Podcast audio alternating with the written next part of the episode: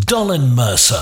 on Manx Radio. Faster My. Good afternoon and welcome to this week's episode of Perspective on Manx Radio. On the programme this week, If you look at the um, budget update, the Purple Book as it's being known, there isn't an awful lot of information in there to, on which to base uh, some of these decisions. There's not an awful lot of that business feedback. There a lot of that macroeconomic data. It's a very much a finger in the wind document. it's been a big week for the Isle of Man as Treasury Minister Alf Cannon told us how he thinks the island is faring in the wake of the COVID 19 pandemic and the resulting economic fallout.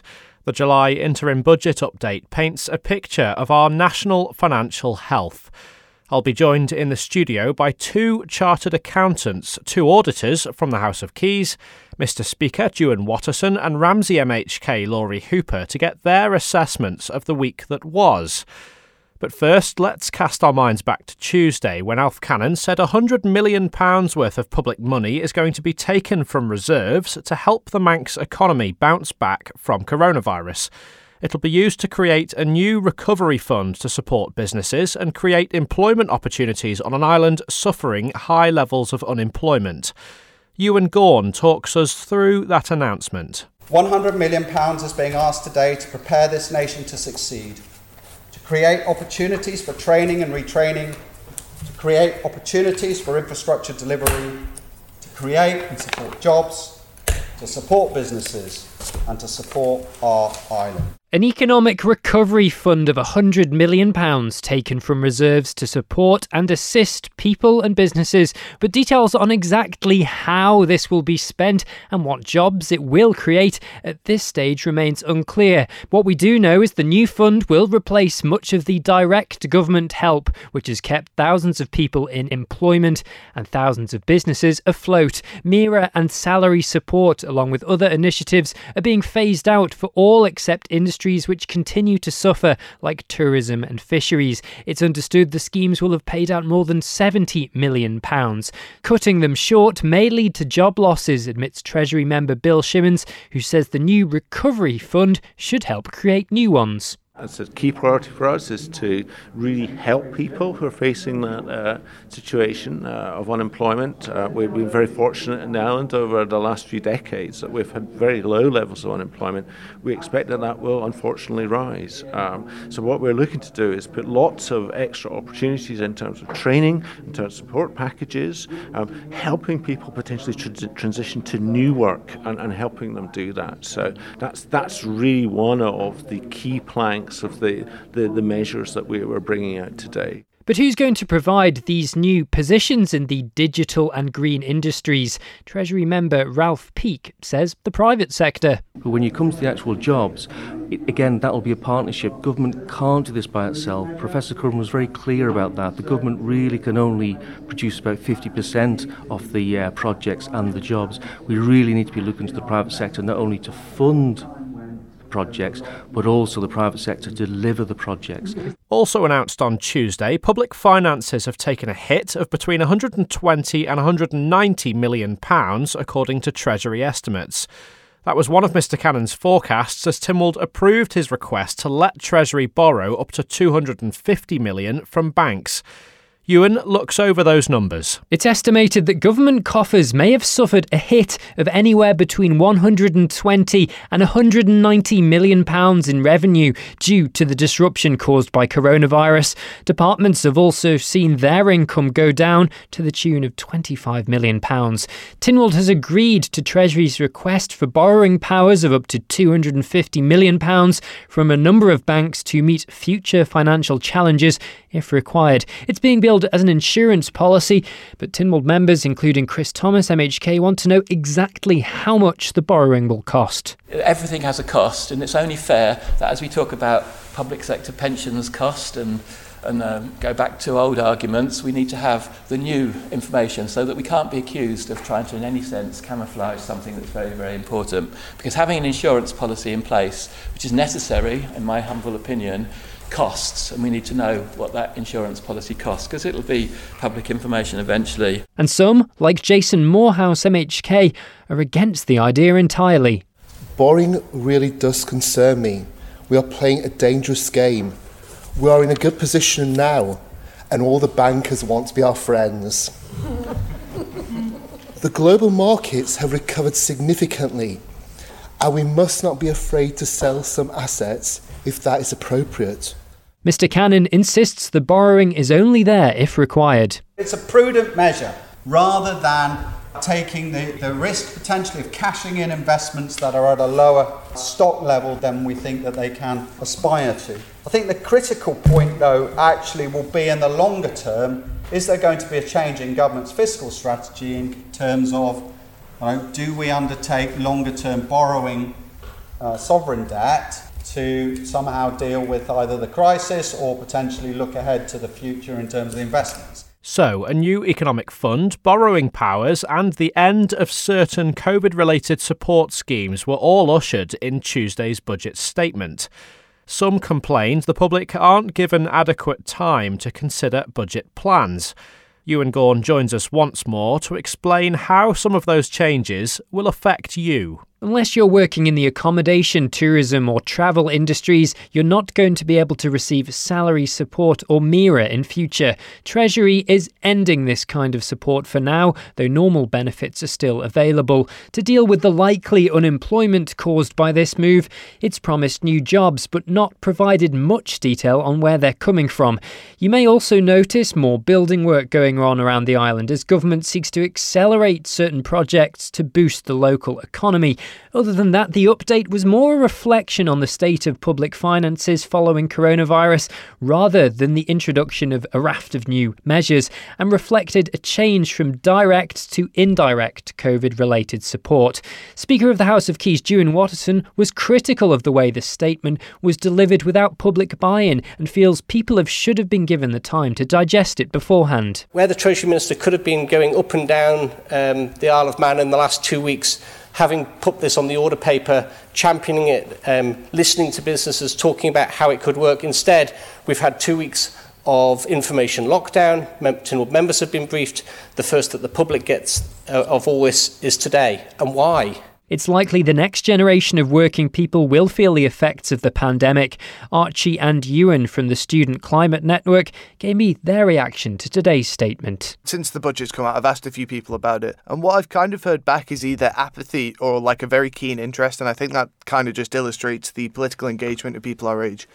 So, whilst there is definitely some interesting stuff, and uh, it's interesting to read through for people like us, it's not really of interest to most people our age. It's also quite hard to digest. So I think the government may be making a more s- simplified version of, of the mm. budget, like the infographics they made for the original budget, but making it more in depth for covering the whole budget and what exactly breaking it down for just the general populace because it's not just students who find the government's uh, jargon very hard to understand journalists too uh, journalists too it, it, it, it's complicated and it kind of it separates those who understand and it gives them almost a higher sense of, oh, I know what's going on, than the other everyday Joe blogs who has no idea what's happening. Gurumai you and Gorn with that. I'm joined in the studio by two MHKs with a professional background in scrutinising finances, budgets, and accounts. Ramsey MHK Lawrie Hooper trained and qualified as a chartered accountant at PwC with a focus on audit before working for Crowe Morgan. Rushen MHK Juan Watterson is also a chartered accountant and worked as an audit senior at KPMG. A reminder then, this is how Treasury Minister Alf Cannon set the scene for his interim budget update this week. Failing now to take continued action to protect our economy in these circumstances would, in effect, be preparing our economy to fail. We cannot just stand by, we must act.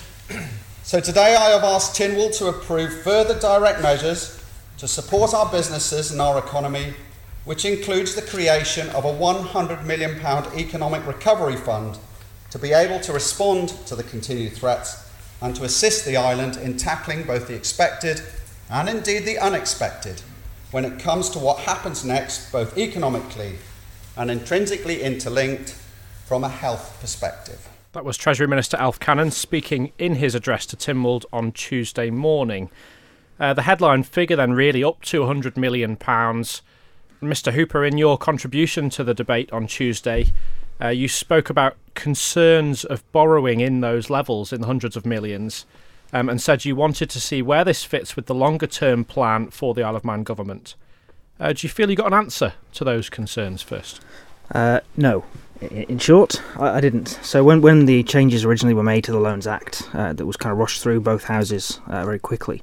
Uh, I, I, made a, an amendment, or tried to make an amendment to the bill that would require some of this information to be presented to Tynwald before the borrowing happened, or, or as the borrowing happened, really, just to make sure there was some oversight, some governance around it. And I asked the Treasury Minister in my remarks if he would please outline, because he didn't approve this amendment, didn't get supported by, by government, uh, what governance arrangements were going to be put in place. And the Isle of Man does borrow, we have done in the past, but not to this scale, and certainly not at a national level. It's, it's not uh, not something we are particularly familiar with.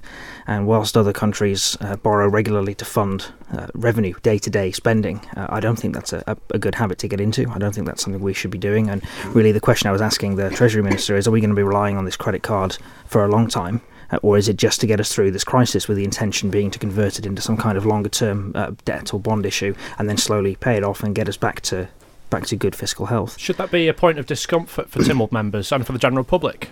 I think it's something that we need to be aware of. I'm not sure that at this point I'm, I'm ready to say I'm uncomfortable with, with the approach because it, I did say in my speech that actually I didn't expect necessarily an answer today. I didn't expect an answer now, but I would expect an answer by the time the next budget rolls round. the Treasury Minister can tell us quite clearly what his, what his intention is because all that Tynwald approved this week was was a, a borrowing kind of credit card facility, if you like, but only for a period of up to four years. So my question for, for, for Alf really was what happens in year five?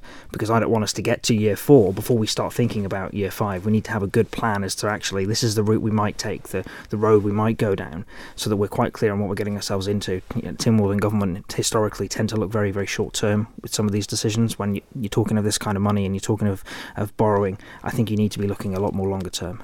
Mr. Cannon also promised a quarterly update uh, which will begin in October. Do you feel that provides enough accountability?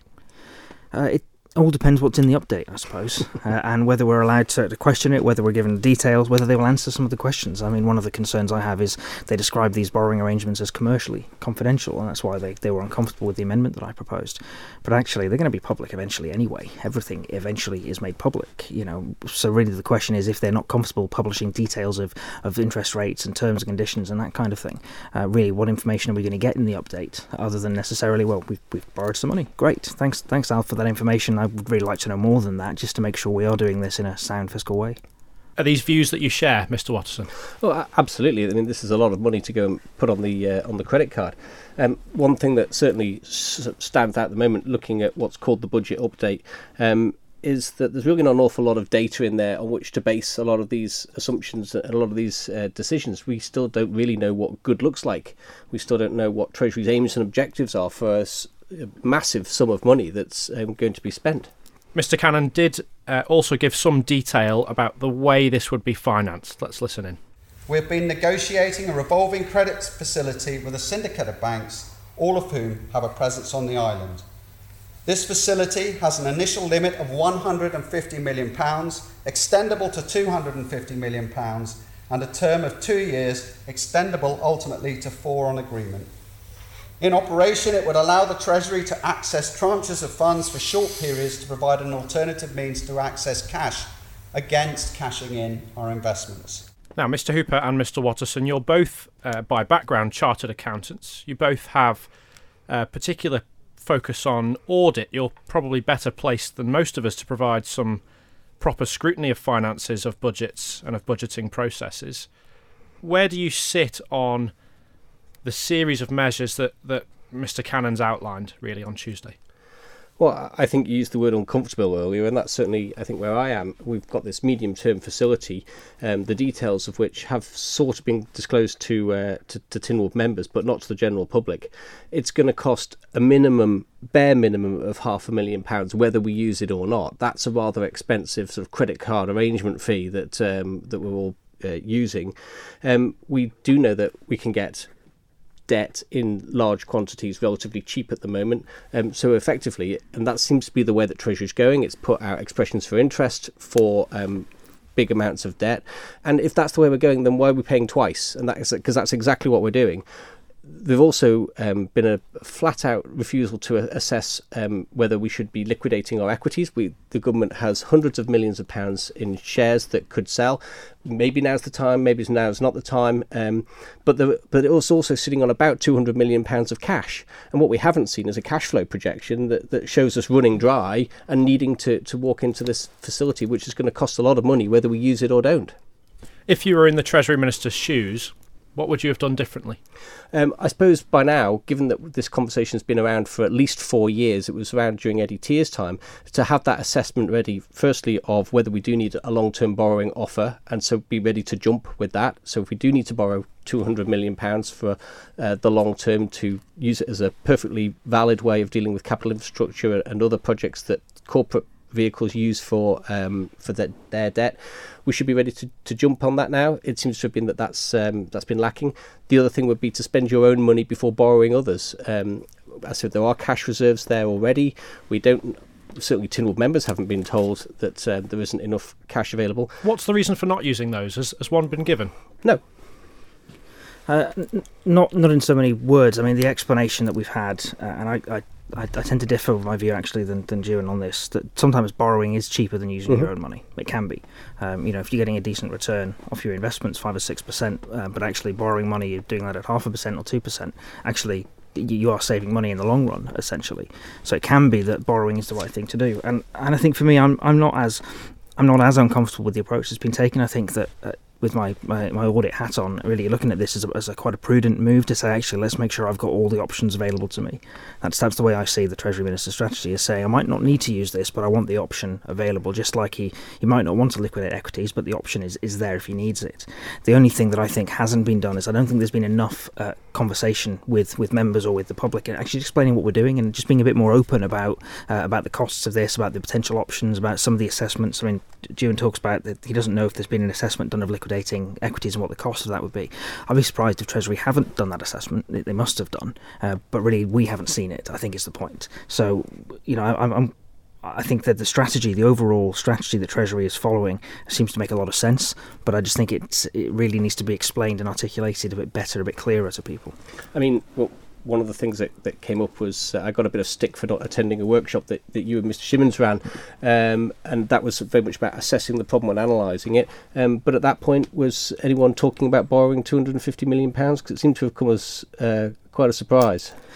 Yeah, yeah. So was part of the workshops that were were done, um, really that was that was more talking about economic recovery planning and actually how we might uh, see our way through this and what a new vision of the island might look like.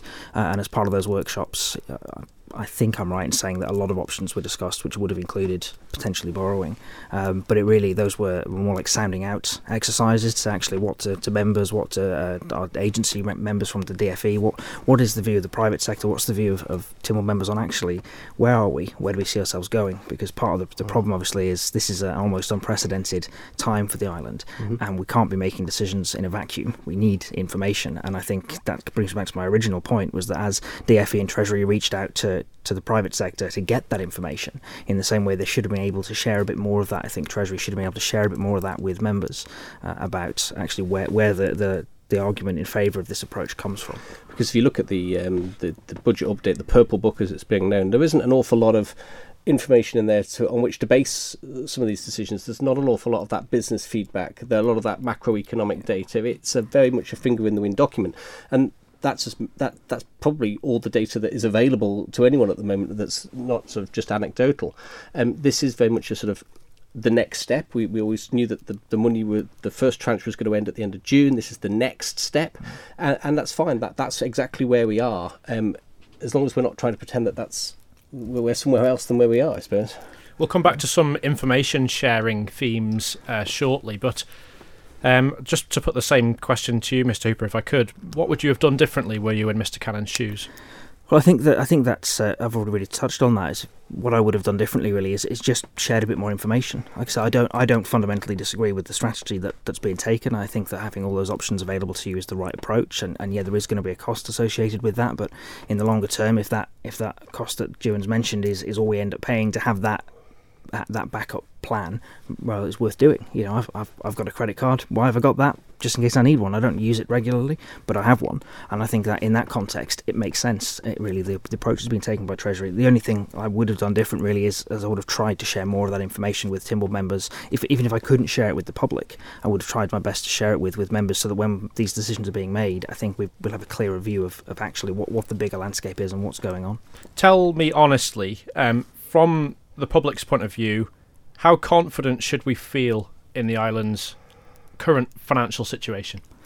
I think I think relatively or pretty confident actually. I've you've you've talked about in the past uh, you know, the recovery will be a, a U-shape or a V-shape recovery and, and, things getting back on their feet quite quickly. I think generally uh, where we are financially is a lot of stuff has been deferred rather than lost at, at this moment in time. So really, what, what I what I think we're seeing is is uh, we're buying ourselves some time with this strategy to see how things turn out. Uh, and really, it seems like things are turning out for us relatively well. I think there will be an impact. That's that's undeniable. There'll be an impact. Personally, I was very surprised to see some of the figures uh, in that budget update. Uh, they're actually a lot better than I was anticipating. So the three uh, three scenarios that are in there about reduction in government income, I think they the worst one hovers around about eighty percent of, of government income, and that was a surprise. I thought we'd be much much lower. So in, in that context, you know, I've, I've, I'm relatively relatively confident that we're going to come out of this on the other side in a, in a reasonably good place, especially in comparison to some of our neighbours. Yep, lots of nodding, Mr. Watson. Agree on the whole? Yeah, I, I certainly agree that um, this is where we're at now and the, the package that's been put together is about buying time.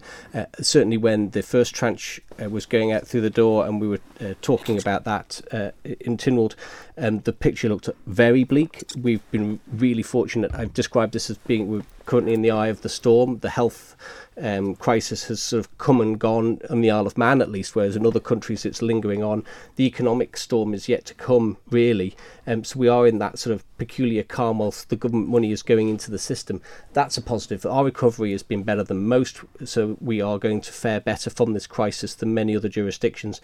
We do still have to remember, though, that um, it was the ambition of this administration to balance the books by the end of it. That clearly isn't going to happen. That wasn't going to happen anyway. That was still very much reliant on um, unfunded savings targets and, and some rather sort of woolly accounting in terms of where that money was going to come from to balance the books. So that that wasn't being achieved anyway. This is only going to make matters worse, and that's something that's really going to have to be grappled by the next administration. You said in Tynwald that we're waiting uh, for this storm to crash over us in the coming months. The Treasury Minister's already said that we'll know more by kind of September, October what will we know then? Do you think that we don't already know? Well, it's still really early days in terms of seeing um, how significantly businesses have been hit. I still don't think we've got a real idea as to how many businesses haven't made it through so far. Certainly in terms of the self-employed, um, that's that data is going to take a little while to come through. There are also um, what we would call zombie businesses in the in the accountancy profession. Those who are just sort of going hand to mouth, month to month.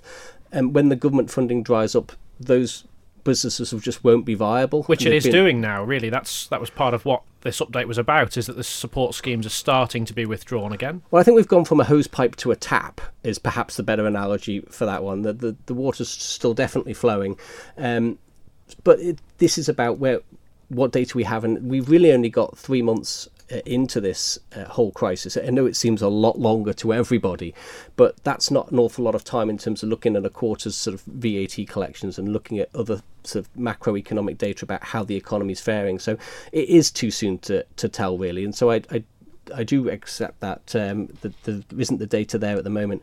September, provided that things carry on the way that they are now and the, we don't have a return of the health crisis, September will be a place to sort of stop and say, right, where are we? And now how do we tweak where we're going? There is a big if there, isn't there? And that's the Massive. elephant in the room. There's a big asterisk on everything we heard this week, really. And a second wave would flip all of that on its head again, wouldn't it? Absolutely. And what we've seen really is a massive surge of public confidence in living, working, being part of an economy on the Isle of Man. Um, vulnerable people coming back out, feeling confident that they can do that. Um, that's why the border strategy really needs to bear an awful lot more scrutiny. And I, I, I think we're still have there are still questions to answer there. I think we are living in a colander, not a bubble, so we're relying a bit more on luck than we should be. Um, but ultimately, people are confident enough to go out there and and spend money. Um, I think we get some cases that's going to be tested, um, and you know we really can't afford that. We are in a almost a mini bubble right as we speak because we're within still the fortnight sort of a incubation period from when uh, the Isle of Man moved to its next stage of the borders reopening. um, so could we see some changes again in the short term, sort of in the next week even? Well, that would be up to council ministers. Tynwald don't get consulted on policy like that, um, and that's um, one of the, the, the side effects of the emergency measures, isn't it? Um, just to quote, this week's budget update is a little light in details, according to a body representing Manx businesses. Uh, the Isle of Man Chamber of Commerce has raised some concerns about how business support packages are going to be paid for and delivered. Uh, Mr. Hooper, you spoke a little bit in your um, contributions on Tuesday about what the welfare state might look look like moving forwards. What would you like to see? Well, I, I mean, I think this crisis has shown us that we have a, a reasonably good support network in place, uh, but it isn't perfect, and, and, that's why the Treasury had to roll out new benefits like MIRA because they acknowledged actually the, the, system that we had just would not have been adequate to support people throughout the the crisis. Uh, going forward, though, I think it's a, a, great opportunity to, to look back at some of these things and say, actually, how did they work? What were the good aspects of, of MIRA, and should we be learning from that? I mean, from, from day one, I've been very keen to push this idea of, of removing conditionality, so getting rid of a lot of the conditions around some of these support schemes and benefits, because the most often the conversation I've been having with, with businesses is uh, they've fallen foul of one of the rules or another one of the rules, and some of them are, are genuine. You know, they haven't uh, they haven't been complying with their tax obligations or something. Uh, other others are a little bit more fundamental so they, they've been so busy trying to keep their business alive, they've missed a filing deadline. Or they've been so busy trying to keep employees on the books, they haven't realised they had to do certain things in a certain way. And I think those kind of conditions you look at and go, right, take a step back. What's the, the purpose of these schemes? It's to support people, it's to support businesses. So we need to make that as, as easy and as seamless as possible. And this is why I was really pleased to see when the Education Department brought through their uh, school vouchers um, plans for over the summer, there's not going to be an assessment process for that. They're simply going to, to look at the system, the data they already hold, say if you're already in, in receipt of free school meals, you're going to get a voucher in the post. And, and that's really how the welfare state should work. You know, we know we have all the information on people anyway as a government. They have all the income tax and employment data. You've got a, a good picture of, of what people are, are doing in their in their financial circumstances. So actually, it should be relatively straightforward to make some of these systems and background processes talk to each other and actually get people the help they need without having to worry about going through these complex, you know, loads of conditions, loads of questions on all these these applications. Could we trim a lot of that back? I think the answer is yes. I think if you do that, inevitably there's going to be an, an uptake, uh, an increase in the number of people that are receiving benefits because I suspect there are a lot of people out there eligible for things they don't know about. Mm-hmm. And, and then you're going to have to pay for that somehow. And on the flip side of it, actually, one of the things that those workshops that Juan mentioned earlier taught us, and one of the things that has come across very clearly from this crisis is I think everyone's acknowledged there needs to be a, a, new social contract between government and people and government and businesses. And I think if we want uh, a better uh, more comprehensive welfare system, if we want to be able to provide this kind of support longer term, uh, then maybe we're going to have to look at how we how we ourselves pay for that and how, how companies contribute to that, how businesses contribute. And what was really reassuring for me is actually across the piece, I think everyone is on board with this conversation. You know, not everyone agrees on the out- right outcome, but everyone is saying, actually, we need to have this conversation now. Now is the right time to, to do what I called for in my manifesto four years ago. Let's review our tax and welfare systems and make them work better. You know, so I'm actually, in some ways, I'm quite glad that we're doing that now. I'm obviously horrified that we're why we're doing it and why we're here. But if there is a silver lining to this crisis, it might be a, a better way forward. Mr. Hooper, you said you were encouraging Treasury to take a hard look at the welfare net, and you've just said now now is the time. Yeah. Mr. Watterson, do you agree with that? Yeah, I mean, one of the things that we are quite lucky about in the Isle of Man is that whilst we've generally followed the UK welfare model, um, there is actually a lot less conditionality built into yeah. our system than there is in the UK. So we are we do have a far better regime than that. But these complexities are built up by a desire by generally politicians um, to respond to different circumstances. Mm. So the complexity is at the expense of simplicity.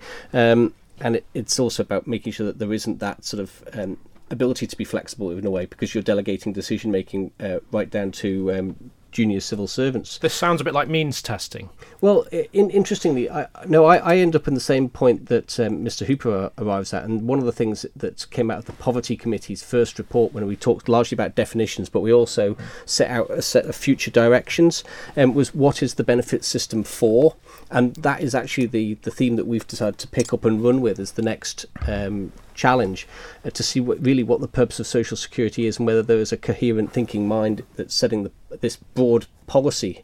Um, because at the moment it seems very much a, an incremental approach to social security. We have what was there always, and we just sort of operate them by so much without really thinking about what we're trying to achieve with the whole system. That's certainly what we're finding. Um, so it'll be really interesting to see how that how that conversation goes forward over time. The Treasury Minister said that um, as the as things like MIRA are, are withdrawn, uh, well, incrementally, and we'll sort of see what the true picture of unemployment is like. Mm-hmm. To be, I mean, is that, that's quite a cynical approach, isn't it, in a way? Because you're you're, mm-hmm. you're sort of taking the rug out from under people and seeing what happens. Well, we talked earlier about those uh, zombie businesses, didn't we? And and this is, I think, what the Treasury Minister's talking about. What of these businesses have really got the, the fundamentals of their business right and will survive and will go forward, and which of them are not working already uh, and the, they've been relying on government support to keep them going? That's just not a sustainable option forever. So, how do we differentiate between the, the sort of result of the COVID 19 pandemic and the economic fallout and the problems that were underlying there already? I'm not necessarily sure you need to. I mean, the market is a is a great leveler and will sort a lot of these these problems out. Ultimately, what we need to make sure is that the damage isn't any deeper or longer lasting than it absolutely needs to be. And so it's that um, providing perhaps rather a trampoline rather than a concrete floor for everyone to land on um, when COVID hit. And that's exactly what's been done. And there's no disagreement really in Tynwald about that principle and that there's an absolute unanimity that we needed that support package and I think the support package um, in terms of the the purple book was unanimously approved. I think we've there's some arguments about some of the the ways that we're going to get there but that's absolutely healthy. Has it served its purpose now the support packages? No we're, we're still only in the second phase of the, the, the support. Um, we probably anticipate there'll be another one to go over this winter um, so that we can really sort of start looking afresh at the economy as a whole in the spring. Um, until then, we're just not going to have the, the data to make realistic decisions about um, about how flexible that trampoline needs to be. Yeah, it's all about buying time. That that's really what we're trying to do here is to say, look, if you switch the tap off immediately, you know that will cause will cause chaos. We all know that. So what what I think the Treasury Minister is trying to do is is actually turn things off gradually and, and taper things down so that we can give businesses a chance to, to actually ease back in or, or gradually get back into to some kind of normality. And I think I think Juan's kind of right there that as as that happens, you will still see some businesses failing because obviously you can't tailor of the support scheme so far down that it's going to let every individual business recover at their own rate. You have to kind of try and manage it on a more strategic level, and that's not ideal, but that is that is the unfortunate reality, I think. So as long as the the, the winding down of the support schemes is is gradual enough and is and is matched as closely as possible to the recovery of, of the economy, then hopefully, like Juan says, this this won't be as any worse than it absolutely has to be. But I think there has to be an acknowledgement from from government and from Tim Tynwald that these support schemes are going to be needed for, for a while, uh, if not across the whole economy, at least in some very specific sectors where their their chance to generate income has, is almost been wiped out by the crisis. And the other thing we, we have to remember I think, is that just because some of these businesses are now back on their feet, actually they, they still lost three months' worth of, of income at least during what is normally the, the busiest time of year for a lot of these businesses. And so it isn't enough to, for us to say, actually, you're back to trading at normal levels in, in, in October. You know, your October looks the same as your last October. Yes, but we lost the TT. We lost three months of the very, very busy money generating period, and we have to bear that in mind, I think, as we, we roll out these support schemes going forwards in your contribution on Tuesday, Mr. Watterson, you spoke about some individuals and companies taking some liberties with the schemes. How, was, how, how, big a problem do you think that's been? Well, I don't know. That's why I asked. Um, the, the, Treasury Minister mentioned it in his presentation to Tynwald members, and I thought that was really important to explore um, and to find out more about. Um, it's a shame that the Treasury Minister um, didn't respond in any meaningful way on that point in the debate when, when summing up. So that's something that a conversation that's going to have to continue over the summer. Mr. Hooper, do you agree? Uh, in some ways, no. Actually, I mean, my, my issue with, with this again comes back to what the welfare state should look like. I'm much more of the view that I would rather a system that catches more people and that allows a few people to take advantage than we say actually we narrow it down so much that, that no one can take advantage, but actually you're excluding people who are in genuine need. And I think any system has to find that balance. Uh, and so, in any kind of support system, you're going to find people that find it might be easier, for example, to, to stay on MERA than go back to work, or it might be easier for a business to, to claim that they want more support, even though they maybe haven't been paying in the right levels of national insurance or VAT or, what have you over the years but actually the numbers of that are, are, relatively minor by comparison, I think, to the number of people out there who absolutely needed this support. And if you'd have narrowed the schemes too much, you would have been excluding even more people. I mean, I know I know there are still businesses out there who haven't been able to get the support that really was designed to help them because of, like we talked about earlier, falling foul of one or other of the of the conditions for whatever reason. And with, some of those, just sorry, with your constituency hats on, have you had much feedback from members of the public who have fallen foul of some of the, some of those rules? Yeah, absolutely. And I mean, I've spent quite a lot of time over the last couple of months trying to support individuals and businesses with, with their applications, with the the exceptions process that was introduced to try and capture people that fell outside the rules. But again, that process itself is, is quite complex, quite time consuming. And if you've got people who are really trying to save their business, do they have all the time in the world to be filling out government forms and providing evidence? So it's it's been a mixed bag actually. I'd, I'd like, from my perspective, I think the schemes have worked really well. They've captured most people, uh, but there have still been a few people that just haven't been able to get the support that they really need. And Mr. Watterson, some nodding. Was it a similar Yeah, no. experience in the in the south? A- Do you- ab- absolutely, yeah, and I agree completely with the, the, the commentary that Lawrie provided there. Um, because what you could have done, you could have started off with a very narrow scheme and expanded it as you sort of learnt more, and that would have taken time and that would have cost businesses. Or you start off with a wide focus and narrow it down over time, which is the approach that, that's been taken. it's more expensive that way. It Isn't is more expensive that way, and I don't think we were. I I was necessarily talking about um, uh, people who happen to fall inside or outside of of the system. There is a value for money argument in all of this, which I'm sure um, uh, Lawrie and I will talk about um, uh, over the summer as members of the Public Accounts Committee.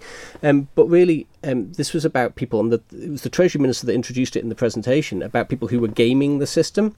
Um, and obviously, as we taper, as we as we refine it, that will get less. But it's a case of do we have any ideas to how they were doing that and how we might actually work out who was doing that, where the weaknesses were in the system, and whether there's any chance of, of whether we need to even start looking at recoverability of that money. I don't know because I just don't know what the evidence was that he was talking about at the time, and we haven't been able to find out more yet. I'd just like to come back to um, some concerns I think you both share about information sharing from Treasury. Um, there's lots of commentary on this in the budget debate. Uh, Mr. Watterson, you said there was a culture of unnecessary secrecy in Treasury, and um, having having read the documents in front of you, you said you weren't sure what's in it that was so secret. Were you expecting more in a in a way, perhaps that? No, I- was, is, I- is that what we can infer from that? No, as I said in the debate, what I had expected was, given that there was nothing in there that was um, market shaking, that was um, something that really required the secrecy, what I'd have hoped is that the Treasury Minister would have put that on the order paper. Uh, like anything else, and been going up and down the country selling his vision for the next stage and being really open and transparent about what he was looking to do. So, did you want a mini budget roadshow almost, like we've seen in, uh, in well- previous years for, for the, the full budget in the spring? What I don't think was healthy, it was getting £250 million to be approved by Tynwald in borrowing without actually sort of trailed it to the public first. Bear in mind that not every member of uh, of Tynwald has got a, a financial background or financial experience in, in, in this sort of terms.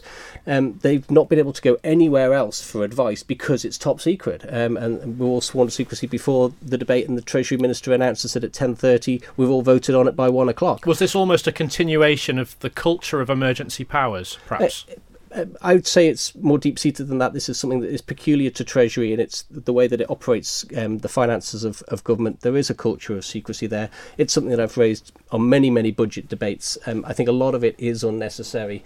Um, there isn't really the reason for a lot of the stuff. For example, how government's going to spend its money over the, the, the forthcoming year, frankly, is not something that needs to be uh, secret.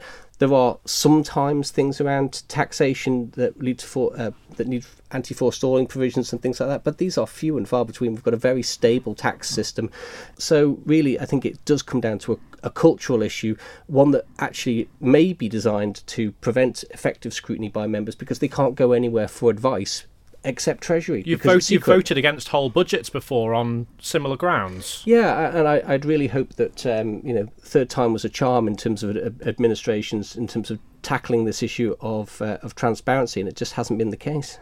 Another quote Treasury treats Tynwald like mushrooms when it comes to financial information. What does that mean? I think we all uh, are aware of the old joke about um, treating people like mushrooms, but I, I do find it bizarre that we give the public two weeks to um, scrutinise something that is about the importation of grey partridges, and yet we give them two and a half hours to discuss whether we are allowed to borrow a quarter of a billion pounds on behalf of the taxpayer. It's just something that's fundamentally not right. I think a discussion of grey partridges is probably one for another day. And uh, but anyway, um, Mr. Hooper, you praised the Treasury Minister for not taking an austerity approach. Um, to the man on the street, what does that mean, and and what were you worried about?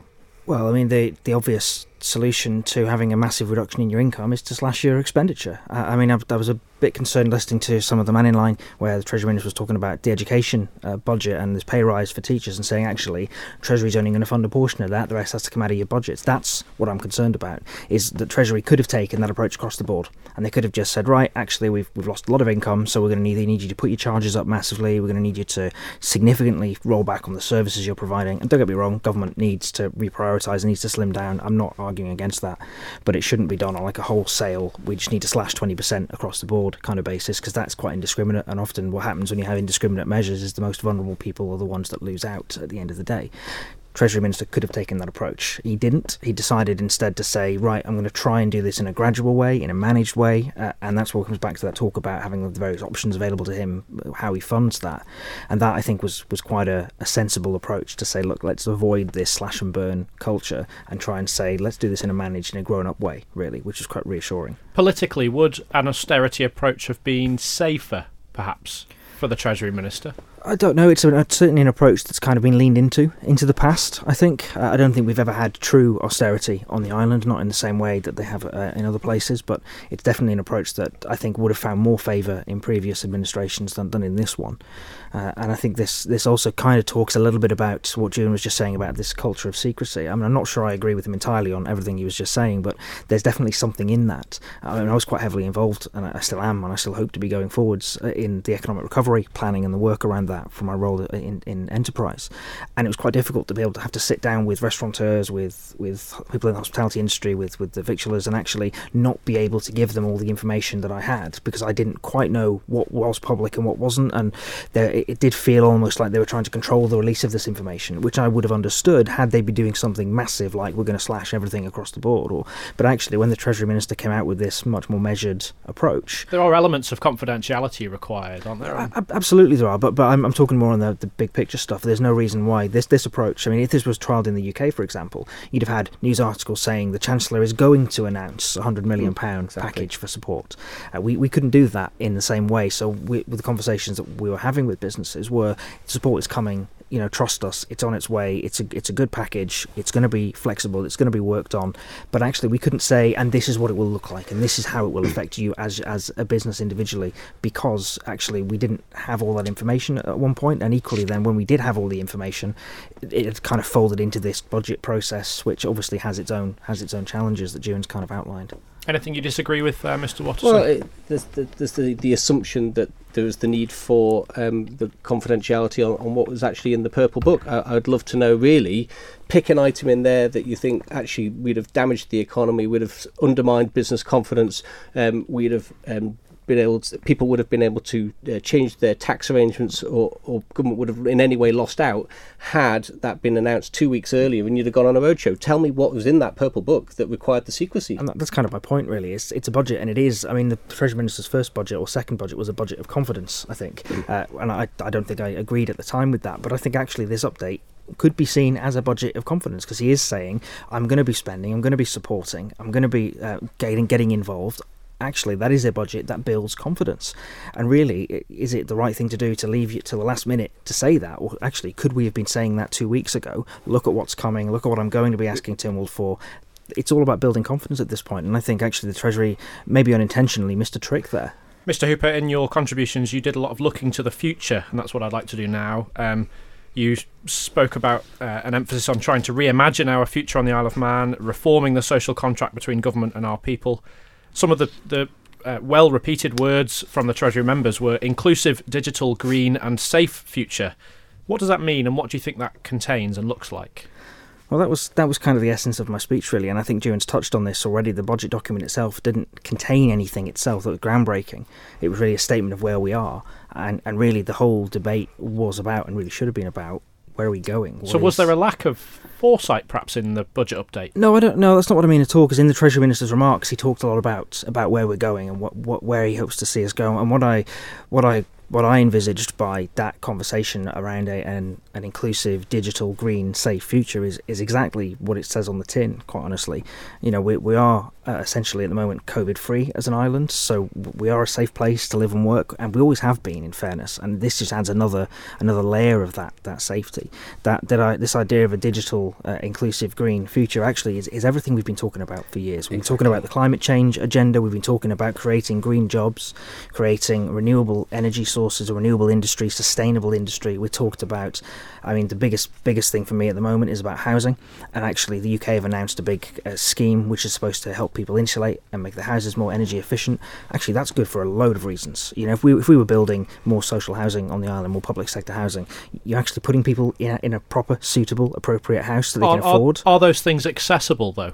But they, they absolutely are. This is this is my point. It, this, if we're talking about uh, not going down the austerity route, we're talking about supporting industry one way you do that is you, you provide support grants and handouts. And actually, I don't think any businessman wants that. What they want to do is run their business. So, in that context, the right thing to do is say, how do you stimulate the construction sector? Well, how about we know we've got challenges with housing on the Isle of Man. How about we launch a scheme that enables people to insulate and energy efficiency improve their own homes? How about we launch a scheme that says if you can't get into affordable, suitable accommodation, well, let's build more of it. Let's encourage that to happen. And that's what I mean when I'm talking about a, a green and inclusive future actually, these these measures are good not only because they support the economy during a, a, difficult time, they support a vital sector during a difficult time. They also help people get new skills and retraining. They help people actually find a nice, safe, affordable place to live. And I think if, if the lockdown has taught us anything, you know, making sure that, that our homes are appropriate for our for our family, appropriate for our needs, that they're safe, that they're warm, that is absolutely essential. And I think that's we, we really risk if, if we don't take this opportunity that opportunity that's in front of us, we risk missing it and we risk missing out on this this absolutely uh, sort of once in a lifetime chance to say, look, we, we're coming out of the old world now. This is what we want the island to look like. So let's do it. I completely agree with Lloyd. This is all about an accelerated form of transformation, using the crisis as a way of springboarding in, but providing real direction for that recovery. Not just saying, you know, we, we want a general recovery. It's giving, you know, four particular themes there um, in terms of giving it direction for economic rebuilding, but also as a catalyst for ideas to get people focused and thinking about how this re- uh, economic recovery is going to happen, to start thinking about new business ideas, new business opportunities. This is where government's money is going to go be a part of that journey and get in now. And that, that's really a great opportunity for, for businesses who have struggled, or maybe people looking to sort of end one enterprise and start something different who have got an entrepreneurial flair. There's real opportunities here in, in the, with these funds. In the same sitting, we heard about this uh, citizens forum on climate change, for example. Is that part of what you're talking about? Engagement with businesses and individuals? Yeah, uh, it, it has to be, and it's great to see um, government not just sort of operating in that in that we've used the word bubble again, but in that silo, but uh, to actually uh, bring people in about and to provide some critical questioning about how we do things um, within government, but also to uh, spur them on in terms of the idea sharing, because it's by bringing people together and sharing ideas that this is really going to happen. Uh, Mr. Watterson, on a complete tangent, um, also in this sitting, uh, we we read that the health department's overspending again. Are you surprised? Am I heck? No, of course I'm not surprised. Um, what it goes to show is that really the, the department really hasn't yet got a grip of its transformation program. It's still obviously not as far on as I think they would have hoped it was. Obviously, it was a, an early reports by the Public Accounts Committee that spurred this realization that doing the same thing was not going to get the department anywhere differently. So Jonathan Michael was brought in to sort of uh, reimagine the, uh, the the future of the health services. But what we haven't yet seen is the real sort of tangible differences to some pretty basic practices, even. But um, I suppose the the opportunities of, of COVID to have to do things differently again, maybe that we can rebuild things in a different way from the way that they've been done previously, because that's what's fundamentally needed here. I think we're talking in the region of the department being 2% over budget at this point and the hospital at 9% over budget. Is yeah. that is that about right? Yeah, sounds about right. That's 7 million, I think. Is that a priority? Is that the priority? Do you think reforming health? Where do these things sit? Climate change, health. We've got lots of big ticket issues and we can't do them all, can we? Well, we're going to have to do them all um, because otherwise we're not going to have a sustainable government. That's when you're going to start either asking people for more money or you've got to start cutting your coat according to your cloth, and those are pretty fundamental political decisions. There is a more efficient health service available. Um, Sir Jonathan Michaels outlined that. The um, Public Accounts Committee's reports, the three of them, have identified tens of millions of pounds of potential savings here. You will have read the report a year on from those recommendations. Are you satisfied with progress? I will confess that because of everything that's been going on in Tynwald, I have not yet read that document, but I will be giving it an awful lot of um, careful look over the summer because it will form um, some questions about value for money in the health service going forward, which the pressure needs to be kept on there. Mr. Hooper, do you agree? I do actually. Uh, I think I think Juan's right that all these issues have to be dealt with, and I know that's uh, it's not easy to say, isn't it? But the reality is that they're all they're all multiple sides of the same dice, or multiple sides of the same coin. You know, the climate change agenda, the the growing the economy, the getting us back on our feet is is the how do you pay for this question. Uh, but also, a lot of those things will feed into better healthy lives and better healthy outcomes for people, which helps take pressure off the health service. And then that means you have to still have an efficient and an effective health service that really meets people's needs. And we know going into this crisis, we didn't have that. We had we had systemic problems across the board, uh, and we know that the crisis has exacerbated a lot of that. But I think I am quite confident that that listening to when the health minister speaks, talking to his team, that they really do have this uh, at the heart of what they're trying to do, and they all acknowledge, I think, that change needs to happen. They all seem very committed to it. So now it's just a case of, of helping them and supporting them, and like Juan says, keeping the pressure on to make sure that it happens. At least there aren't any big infrastructure projects to occupy people's attentions instead, which is good. Um, I must um, I must quickly look ahead again. We're running out of time to the future. Uh, we've heard some concerns um, about what might happen should TT 2021 not go ahead. Um, we've spoken about a second wave as being one potential disruption to come. What happens if we don't have a festival next year?